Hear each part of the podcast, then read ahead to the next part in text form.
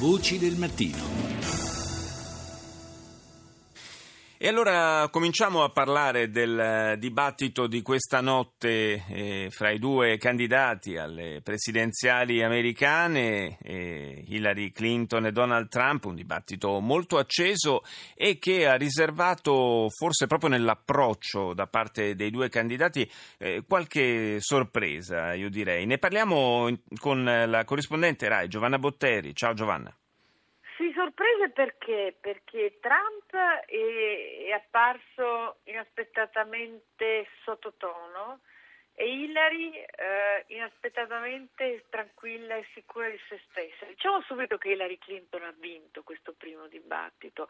Uh, la CNN aveva organizzato un gruppo di elettori uh, indecisi e alla fine del dibattito uh, il 63% ha deciso che Hillary è migliore. Quindi è lei che esce vincitrice da questo primo scontro. Perché esce vincitrice del primo scontro? Perché è riuscita a eh, far trapelare eh, con chiarezza la sua superiorità di preparazione e di statura di donna eh, di Stato. Quello era il suo obiettivo e in questo è riuscita. Ha avuto eh, un inizio stentato perché sulla questione del lavoro, del NAFTA, degli accordi di libero scambio eh, sicuramente Trump ha eh, recuperato un punto, ma poi è stato tutto eh, una serie di, diciamo, di eh, dritti rovesci, dritti rovesci nei confronti di Trump, le sue tasse, per cui Hillary ha lasciato capire che ci sono tre motivi per cui non, eh, non, non, le fa vedere. Uno che non guadagna così tanti soldi come dice di guadagnare, due che è indebitato con le banche estere, tre che non paga le tasse.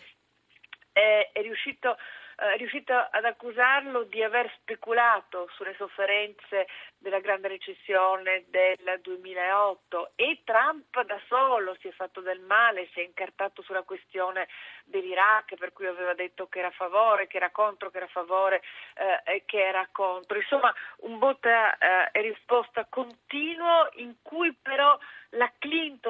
soprattutto sui grandi temi di politica estera, eh, il pericolo nucleare, la Nato, ha dato l'impressione di essere e avere la statura della commander eh, in chief. Eh, devo dire che eh, mi ha colpito il fatto che Trump mh, mm, abbia ripetuto molto spesso eh, l'espressione credetemi, credetemi. Uno, eh, un politico, se riesce a essere credibile, non ha bisogno di, di sottolineare questo aspetto. No? Il problema è che questo believe me, believe me è, è, è una delle delle parole mantra che, che, che, usa in tutti i suoi comizi. E l'altra cosa che a me personalmente ha colpito, al di là del vederlo sottotono, è questo uso continuo che ha fatto nel corso del dibattito della sua posizione di imprenditore. Sì. Allora una volta va bene, cioè do, do, abbiamo bisogno di qualcuno che che sa che cosa sono i soldi e così, ma ha cominciato ad essere eh, come il tuo immobiliarista, come dire sì, cioè, North Carolina no, lo conosco perché ho lì delle proprietà, la Florida conosco perché ho delle proprietà, sì sì, anche lì ho fatto degli investimenti.